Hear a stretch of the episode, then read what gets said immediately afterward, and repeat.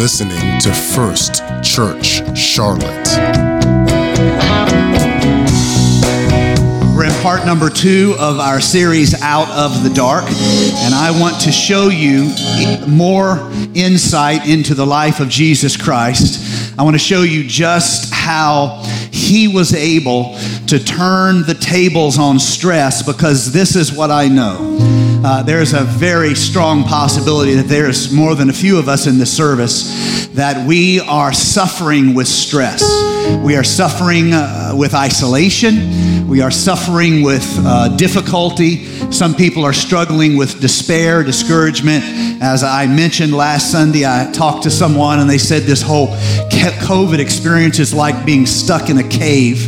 And I told them, well, maybe it's time to come out of the cave. So if you're watching this wherever you are, that is my kind appeal uh, to you. If you feel like you're stuck in the cave, maybe it's time for you to come out of the cave. So, talking about Jesus, will you help me preach? Somebody say, I'll help you. I'll help you. Thank you very much. I feel like this side was going to help me more than this side, but I love this side more. Don't tell them just just because y'all treat me bad, and it makes my heart feel warm and and the like. So, Jesus knew more stress than anyone who has ever lived. Why? Why do I say that? There are tragedies that Jesus did not go to that are some of the worst things a human can go through. Jesus had no children. But once you have children, you know that the worst thing that could happen to you is to see your children suffer or to lose your child. Uh, you know this, you can see this, you can sense this, and yet you heard me say that no one knew more stress than Jesus himself. Why can I say that? Because Jesus had more than a human life. Jesus, as it were, stood in a place of the suffering servant.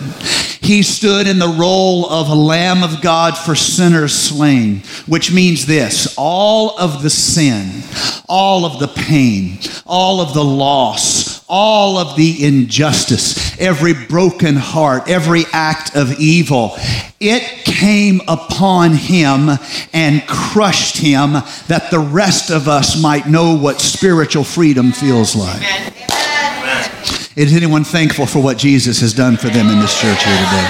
I think you ought to take a moment right now and lift your hands and say, Jesus, I just want to say thank you for what you've done for me. There is nothing we could ever do to say thank you enough for the gift you have given to us. You have taken our sins, you have washed them away. Amen.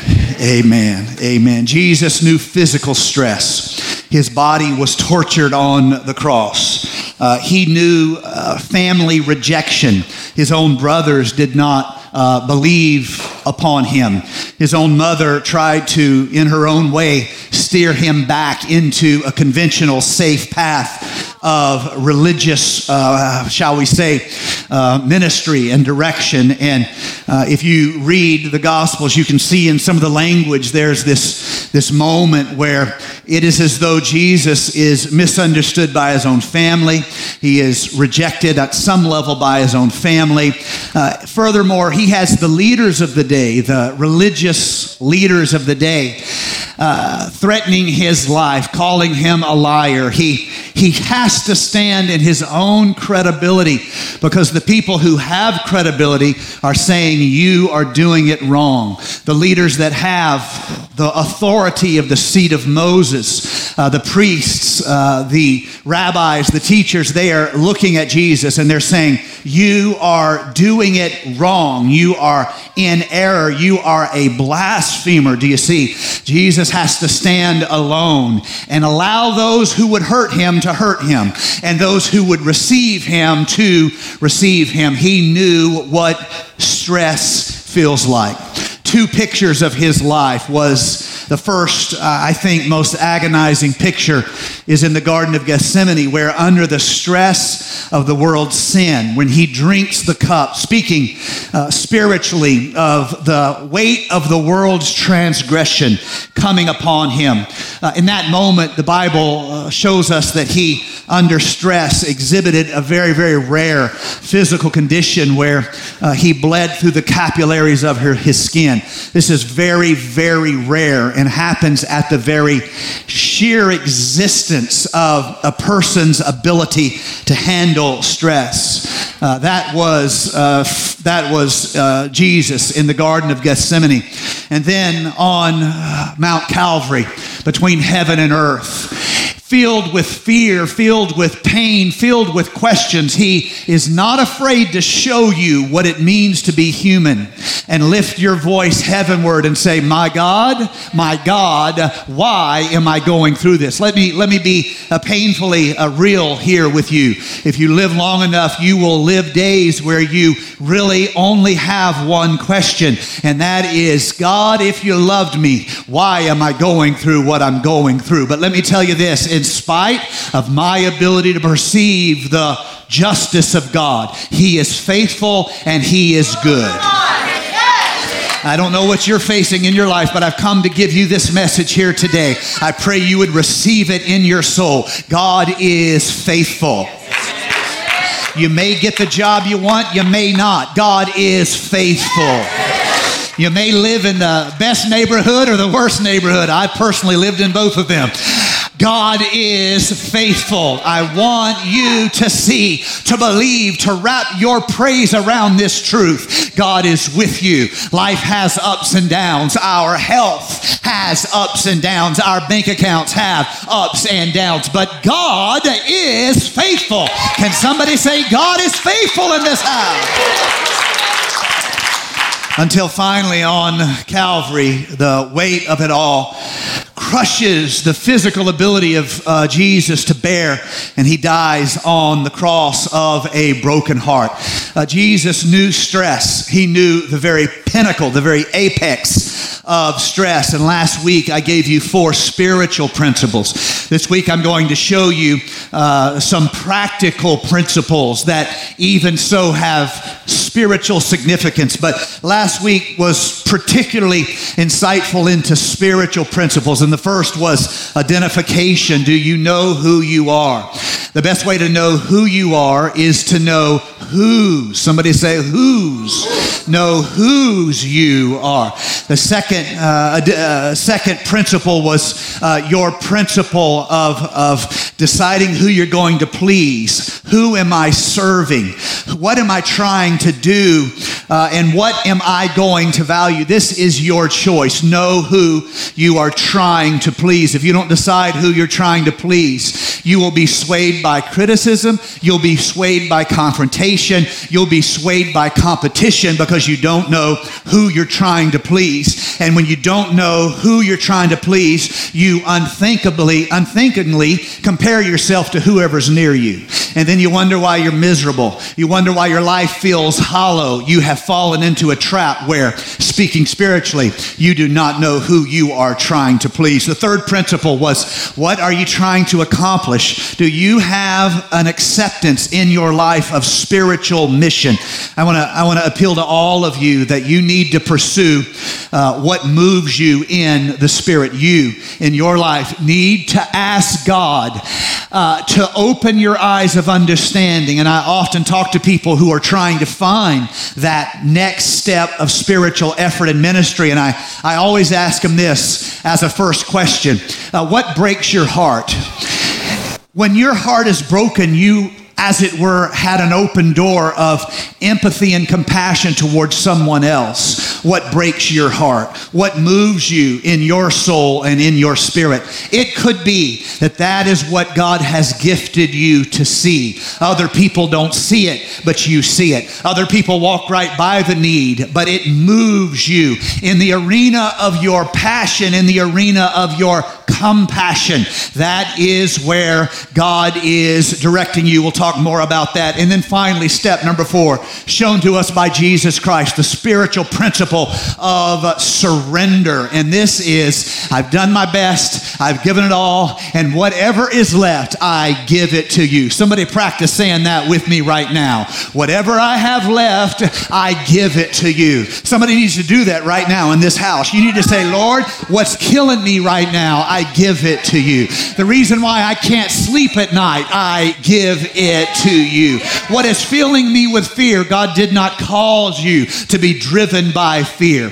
If you are being driven by fear, there's something you're misunderstanding about the heart of God and the love of God, wooing and drawing and, and, and building and strengthening uh, you. I uh, surrender all the pieces of me that I do not have a solution for, I cannot solve, I give them to you. Uh, that is spiritual principles, and I read you four passages in the life of Jesus, uh, more actually, where you see these principles at work. Now, I want to do, if possible, I want to do uh, what I feel like Jesus did a lot in his teaching. Uh, as a young preacher growing up in the ministry, my biggest desire was to be, uh, if you're a church person, you understand this. If you aren't a church person or you're kind of a newly trying church person, this may not make sense to you, uh, the fair warning. Uh, as a young preacher, I wanted to be powerful. I wanted to be powerful. When I, I wanted to preach and people just be like, my God, my God. I never heard it like that before. I saw 17 angels tap dancing in the left side of the church. And on the right side of the church, I saw three angels singing, We are family. I wanted to be powerful because I thought I thought that the way to help people was to be powerful. Now, to full disclosure, my uh, first years of ministry were anything but powerful, uh, but I tried real hard. Uh, I, the thing that's interesting to me is how often, if we grow up that way, um, we think that what the path for most people to grow in their faith is to take um, uh, spiritual things and make them powerful powerful. Uh, so they have a sp- experience of uh, power of God. Now, I want the experience of the power of God. Uh, I want that. I crave that. You know why we worship the way we worship. You know why we sing the way we sing. We want that. But I want you to see what Jesus did uh, in his teaching was rather than making spiritual things powerful, he made practical things spiritual. For example, he taught about uh, sowers who went forth to sow. That's something everyone understood. And then he said, Now there's a spiritual insightfulness in this that you need to learn. He taught about the political tension between Samaritan and Jew. And he said, Let me tell you a lesson about the good Samaritan. He took master servant relationships, which everyone understood. It was the economy of the time.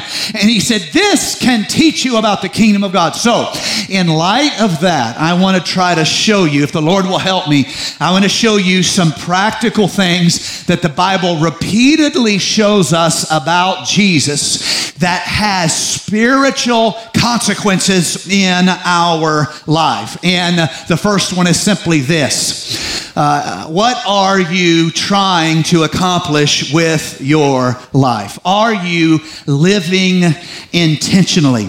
Let this be uh, insight to anyone who hasn't thought of this recently. You can't do everything. So, what then are you going to try to do?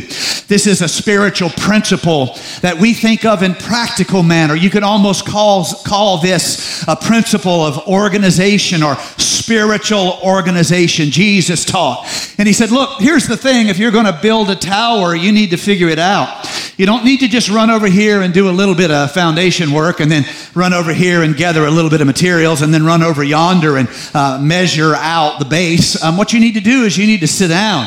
You need to figure out what it is you're trying to build and what, watch this, it is going to cost you. Every one of us who are strong believers in this house, the majority of us here are strong believers. We don't struggle with whether or not we're going to believe that Jesus Christ is our salvation and our hope. We don't struggle with that. We may have ups and downs in our life, but we're not struggling with whether or not we are going to be a believer. All right?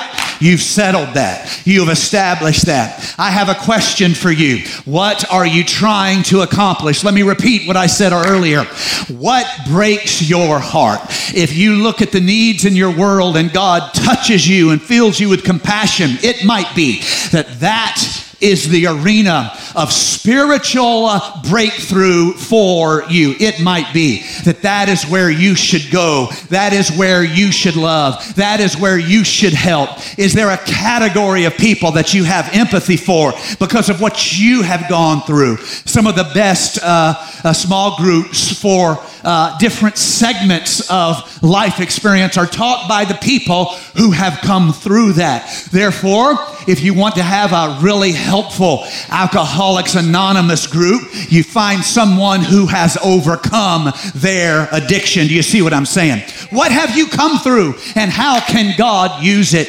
I want you to see that in that area might be where your spiritual purpose is. If you don't count the costs, if you don't plan your approach, if you don't know what you're trying to accomplish, you will accomplish almost nothing. John chapter number 17, verse number uh, 1 through 4. Jesus is praying before he uh, goes to die at Calvary. And John gives us some of the words that were uh, in this prayer. And I think it's interesting that John was able to do it. He was a little closer to where Jesus was praying. And Jesus is saying, Look, I, I understand the hour's come. Um, I'm asking for you to finish what you've started, and I'm asking for you to glorify me as I have glorified you. This is eternal life, that they may know you, the only true God, and Jesus Christ, whom you have sent. What do you see? What's happening right now? Jesus knows who he is, he knows what he's trying to accomplish, and he knows who he's trying to please. And then Jesus says this watch, verse 4 I glorified you on earth, having accomplished the work that you gave me to do. How can you say that, Jesus? There are hundreds of lepers that still need healing, and you're saying you've accomplished your work. There are many, many sinners who need the restoring power of hope. There are Pharisees who need to be rebuked from their moralistic arrogance that's blinded them to their need of a Savior and built walls between them and the people they could minister to. And you're saying that your ministry is done. Jesus is not, is well aware of the fact that he has to decide what he can do because he cannot do everything. And by trying to do a bunch of nothing, he accomplishes a bunch of nothing. But by focusing and being intentional about what he is called to do, he actually is able to do a lot. Let me appeal to some people here today. Uh, I know you've been serving God for a while, but I'm telling you, you've been allowing too many things to take your attention, and the result of it is you're not making much progress on any one thing. I'm glad you're staying saved. I'm glad you're staying, you know, uh, uh kind of mostly prayed through, but I'm telling you, there is so much more that God would like to do in your life. Figure out what you're going to do. Set your face like like a flint toward that which breaks your heart. Ask God for His anointing. Am I preaching to anybody here today? Somebody needs to receive this in Jesus' name. You need to receive it and say, I am turning my heart toward your purpose in my life. Oh God, it's so easy for all of us to live under the tyranny of the urgent and let busyness be a replacement for spiritual productivity. I'm challenging you all to live intentionally. If Jesus had to do it, how much more do the rest of us need to do it? The second practical principle I'm going to show you in the life of Christ, which has spiritual consequences for all of you here today, is uh, uh the, the need to concentrate your effort, concentrate your focus, and focus on one thing at a time multiple times in the scripture, we are shown the picture of Jesus being pulled by people to do something besides what he intended to do. It's not once that this is showed, shown, it is multiple times shown in the scripture. Remember this principle. Everything Jesus did, we don't know about. The gospel writer said if everything was told, the world would not contain the books. But what we've done is we've selected things you need to learn from. It is intentional for us to learn from it. Why would we be shown the picture repeatedly of Jesus having people trying to pull him toward this and push him toward that? Some of them were strangers, some of them were religious leaders, some of them were his own disciples who didn't agree that it was time to go to Jerusalem. I'll just show you one passage Luke 4, verse number 42. At daybreak, Jesus went out to a solitary place. The people were looking for him. And when they came to where he was, they tried to keep him from leaving them. Jesus had already made a plan for the day. Jesus had already focused his attention and his mind for the day. And they're saying, No, no, no, let's change the plan. We would like you to say, Stay, verse 43. Jesus responded, I must preach the good news of the kingdom of God to other towns also, because that is why I was sent. I'm challenging all of us here today to try to turn the tables on stress in our life. And I'm showing you the practical stories from the ministry of Jesus Christ. And I'm asking you this question If Jesus had to do it, how much more does my carnal hide need to do it? I'm showing you practical stuff. You don't, you don't, you don't need to see an angel to get these lessons of Jesus here today. I'm showing you practical stuff, and I'm asking you this question. I'm asking you to consider it seriously. If Jesus had to focus his attention, if Jesus had to concentrate his effort, how much more does this preacher need to make some rules and set some boundaries and say, No, I'm not available at any time for anything. I must commit myself to what God has ordained for this moment, this hour, this time. Can someone receive that today in the name of Jesus? This is the principle of concentration. I'll show you a prophecy from Isaiah chapter number 50, verse number 4 through 11. There is what they call the psalm or the song of the suffering servant.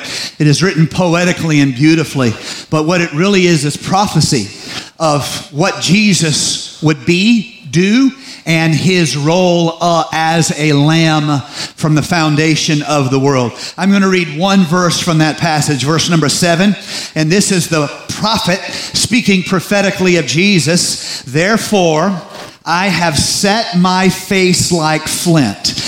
Therefore, I have set my face like flint. What are you talking about, Isaiah? Isaiah speaking prophetically of the Lord Jesus Christ, who knows that he is going to go to Jerusalem. His disciples aren't going to want him to go. They're going to argue with him, but Jesus is going anyway. There's villages that would like Jesus to stay, but he's going to Jerusalem. There's cities that would like him to come there. He's going to Jerusalem, and it is actually a heavier reality than just that. He knows he's going to be betrayed in Jerusalem, but he's going anyway. He knows he's going to be lied about in Jerusalem, but he's going anyway. He knows they're going to beat him with a cat of nine tails, a Roman whip that flays the flesh from the human back. But he's going anyway. He knows they're going to crucify him, lift him between heaven and earth. But he's going anyway. He set his face like a flint. If you can perceive what God's call is upon you and you can focus your attention, you can set your face like a flint. I'm going to tell you today, there will be no telling what you can do for God.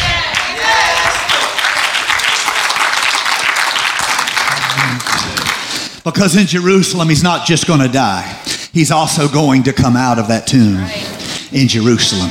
And in Jerusalem, they're going to run to see has he been, uh, uh, has he come uh, re- back resurrected from the dead? And eventually uh, in Jerusalem, Peter is going to stand up on the day of Pentecost. Why are you going to Jerusalem, Jesus? It's not just to die. I'm going to die, yes, but I'm going to enter into a victory over death where everyone who will receive me can receive the eternal life that is in me.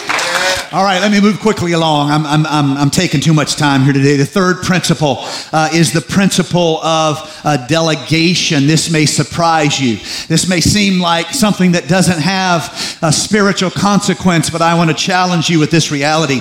Uh, if there was no spiritual consequence to delegation, why do you think the Gospels are primarily about Jesus' attempt to take fishermen and turn them into apostles? Delegation matters. If Jesus chose others to help him, how much more do we need to see the fact that we cannot do it all on our own? Let me read Mark chapter number 3, verse number 13. Jesus went up on a mountainside and called to him those he wanted, and they came to him. He appointed 12 of them as apostles. They would spend time with him, he would send them out to preach. He would rebuke them when they didn't have faith, he would rejoice with them when the demons were subject to the, name of Jesus. Jesus himself realized he needed others, but there's more than just the lessons of the apostles. There's another lesson of delegation. It's not a practical lesson, it's a spiritual lesson. Jesus staggers under the weight of a cross, carrying it, and he cannot carry it. The cross crushes him to the ground. And they chose one Simon of Cyrene to carry the cross of Christ. There is a lesson in it. Humble yourself and admit this truth. You can't carry your own cross. God has designed you to be connected with other believers. God has connected you to be a part of a, a life, ministry life and ministry fellowship of a church. The local church is God's plan to change the world. You say, I'm not like other people in that church. That's a good thing. We don't need a bunch of elbows within this body. That would just be an anatomy hall. It wouldn't be a church. We need all the body in the church. And so we don't have hands criticizing elbows. Although, I mean, we may, but that's not what we're going for. We don't need elbows criticizing shoulders. Uh, we need each other. This principle of reaching out, including and even delegating is so important. Jesus threads it through his own testimony. So let me make an appeal to you. What have you been trying to fix by yourself because you're too vain to humble yourself and ask for help? Come on. Oh, it's quiet now. That's all right. I can preach quiet. I just go longer. What are you carrying that because of pride you will not humble yourself and ask for help? You're not going to carry this on your own. It will crush you into the ground. If Jesus needed someone to carry the load with him, if he needed someone to pass the kingdom to, if Jesus needed it, how much more do you need it? And how much more do I need it? I want to make an appeal to those of you here and to every one of you watching this wherever you are. There are some things that are nearly killing you that you are not going to defeat unless you humble yourself and you ask for help. You need brothers and sisters in the church to join you in prayer. You need uh, friends from a small group to pray for you and care for you and encourage you. You might need a connection with a spiritual mentor or one of our pastors in our church who can join together with you in faith. The defeat you are feeling in your spirit is not because God's not able, it's because you are being held back by your own perfectionism and your own ego. Come on. That's it. Because perfectionism kills.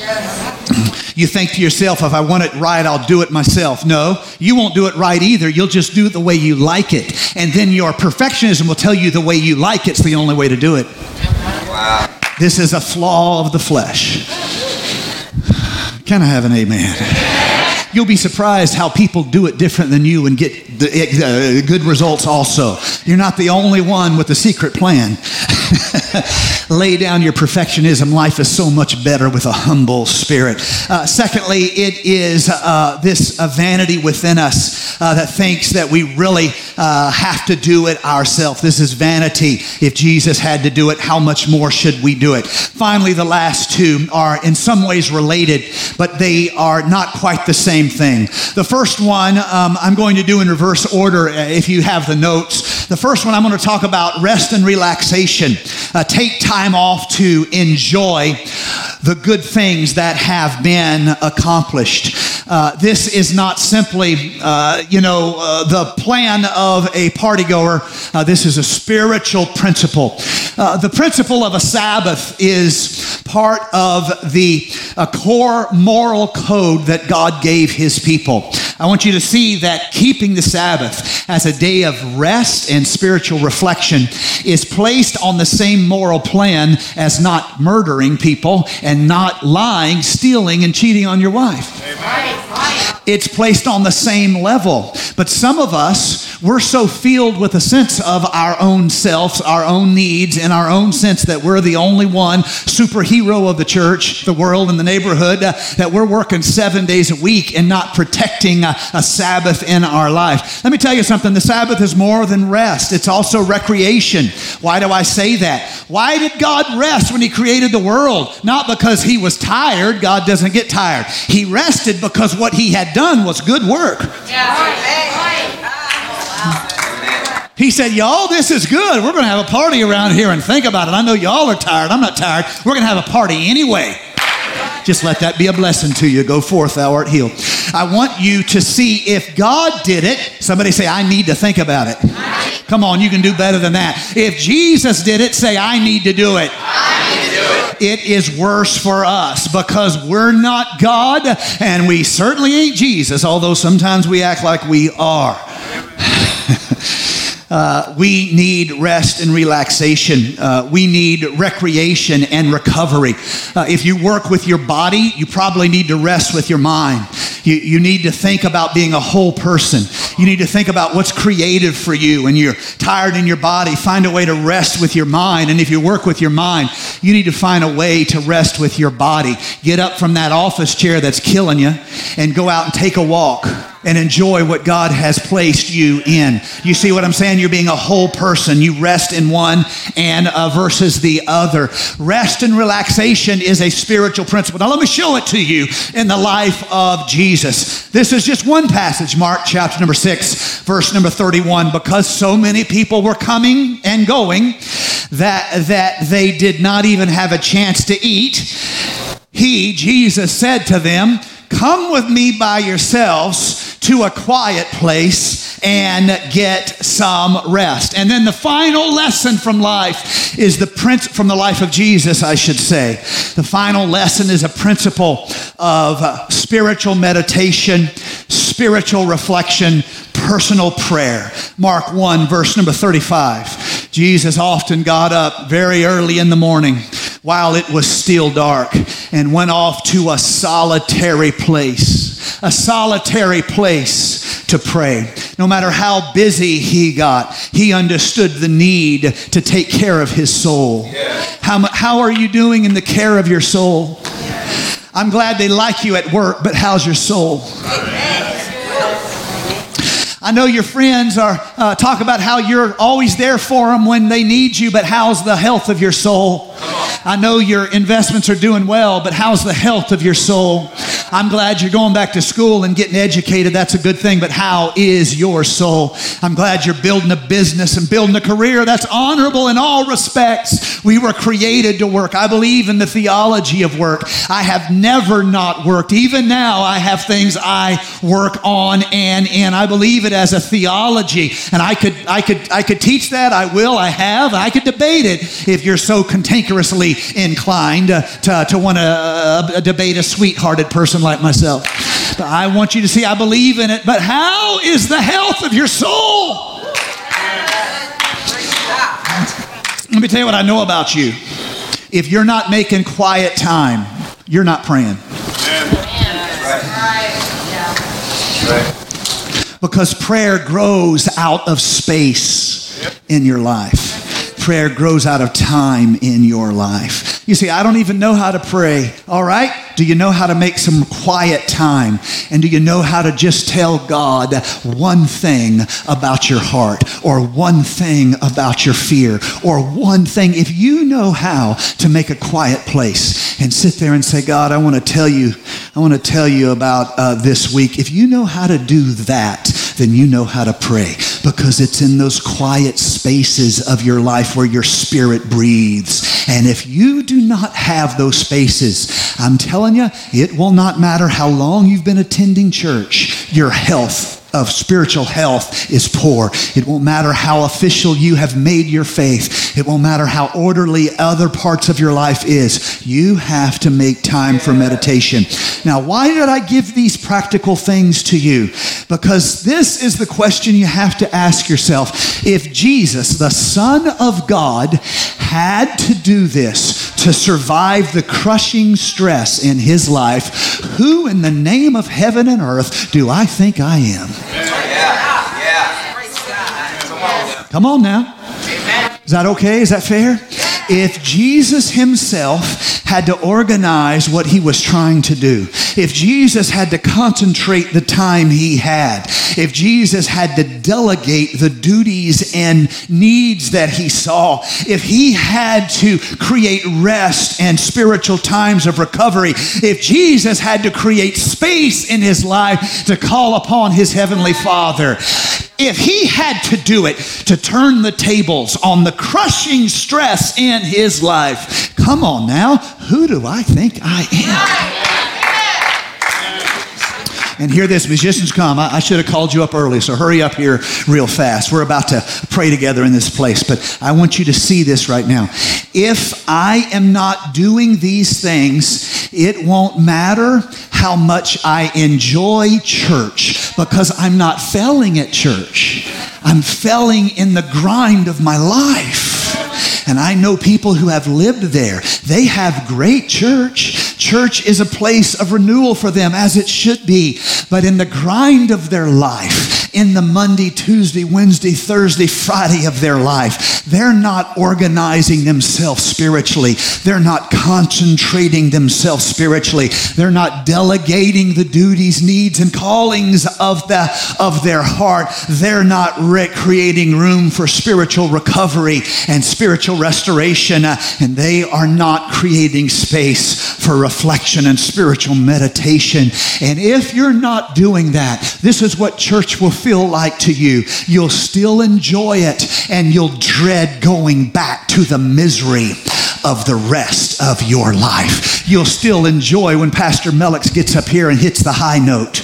You'll still enjoy it whenever Pastor Nate does a good job and preaches better than average. You'll still enjoy church, but your life will be so compartmentalized that you will have victory in this house and despair as soon as the darkness of your stress settles back on you, as soon as the darkness of your house rests in your bones, as soon as you get out from under the influence of somebody else's victory the crushing stress will descend in your life. That's not the will of God. Uh, God did not call you to barely make it. God did not call you to run from fear. He called you to choose courage as a testimony of faith. Perfect love of God casts out that fear. It's not the will of God that we are stuck in anxiety or, anxiety or depression. Depression is unresolved issues in your past. Anxiety is unresolved issues in your future. God's not calling for you to fight the past. He died for that part of you. And He's not calling you to be the strength of your future. He gave you a promise that is the strength of your future. Oh, I wish I had somebody to preach with me here today. You need to see this spiritual challenge, I've done my best to pour my heart out. If Jesus had to do it, who do you think you are thinking you don't need to do it?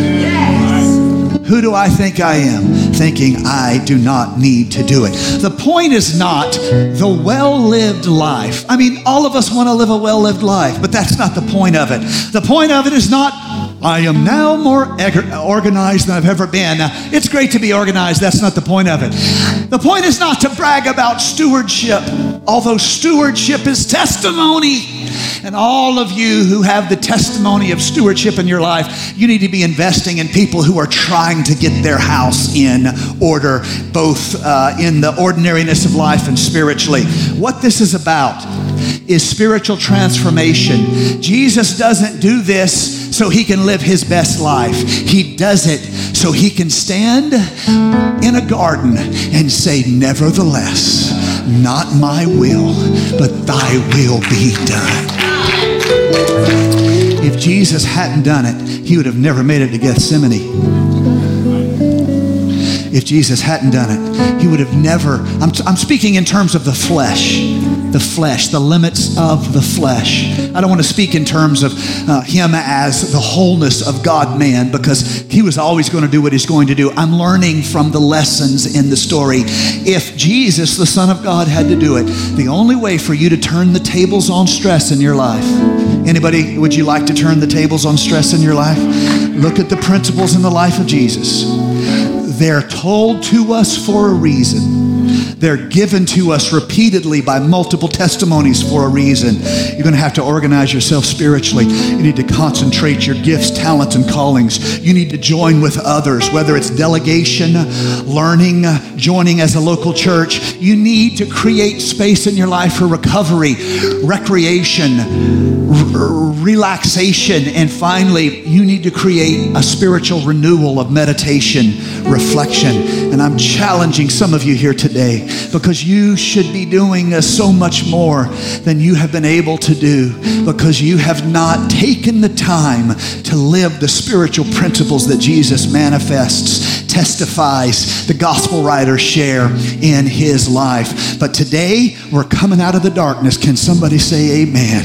Today, we're making a change. How many of you will say, I received this word from the Lord in my life? Would you say this in your I receive this word of the Lord. Close your eyes, lift your other hand right now. Tell you what, just stand with me all across the house. Lift your hands in the presence of God right now. You Thank you for listening to First Church Charlotte. If this podcast has blessed you, please rate it with four or five stars. By doing so, you will help others find our free podcast and bless them. If you're in the Charlotte, North Carolina area, come worship with us at 4929 North Sharon Amity Road. For information about service times, church ministries, and so much more, visit us online at firstchurchclt.com. If you would like to help support our efforts, please text GIVE to 704 445 5353. We pray God's richest blessings to you. Come, worship with us. Thank you.